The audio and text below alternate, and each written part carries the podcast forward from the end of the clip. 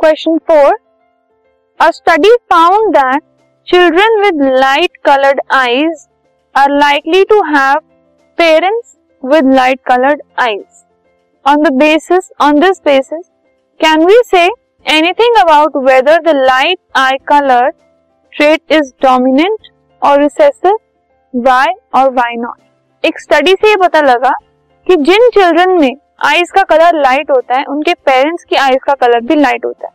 तो क्या इस इंफॉर्मेशन से हम ये बता सकते हैं कि लाइट आई कलर एक डोमिनेंट ट्रेट है या फिर एक रिसेसिव ट्रेट है।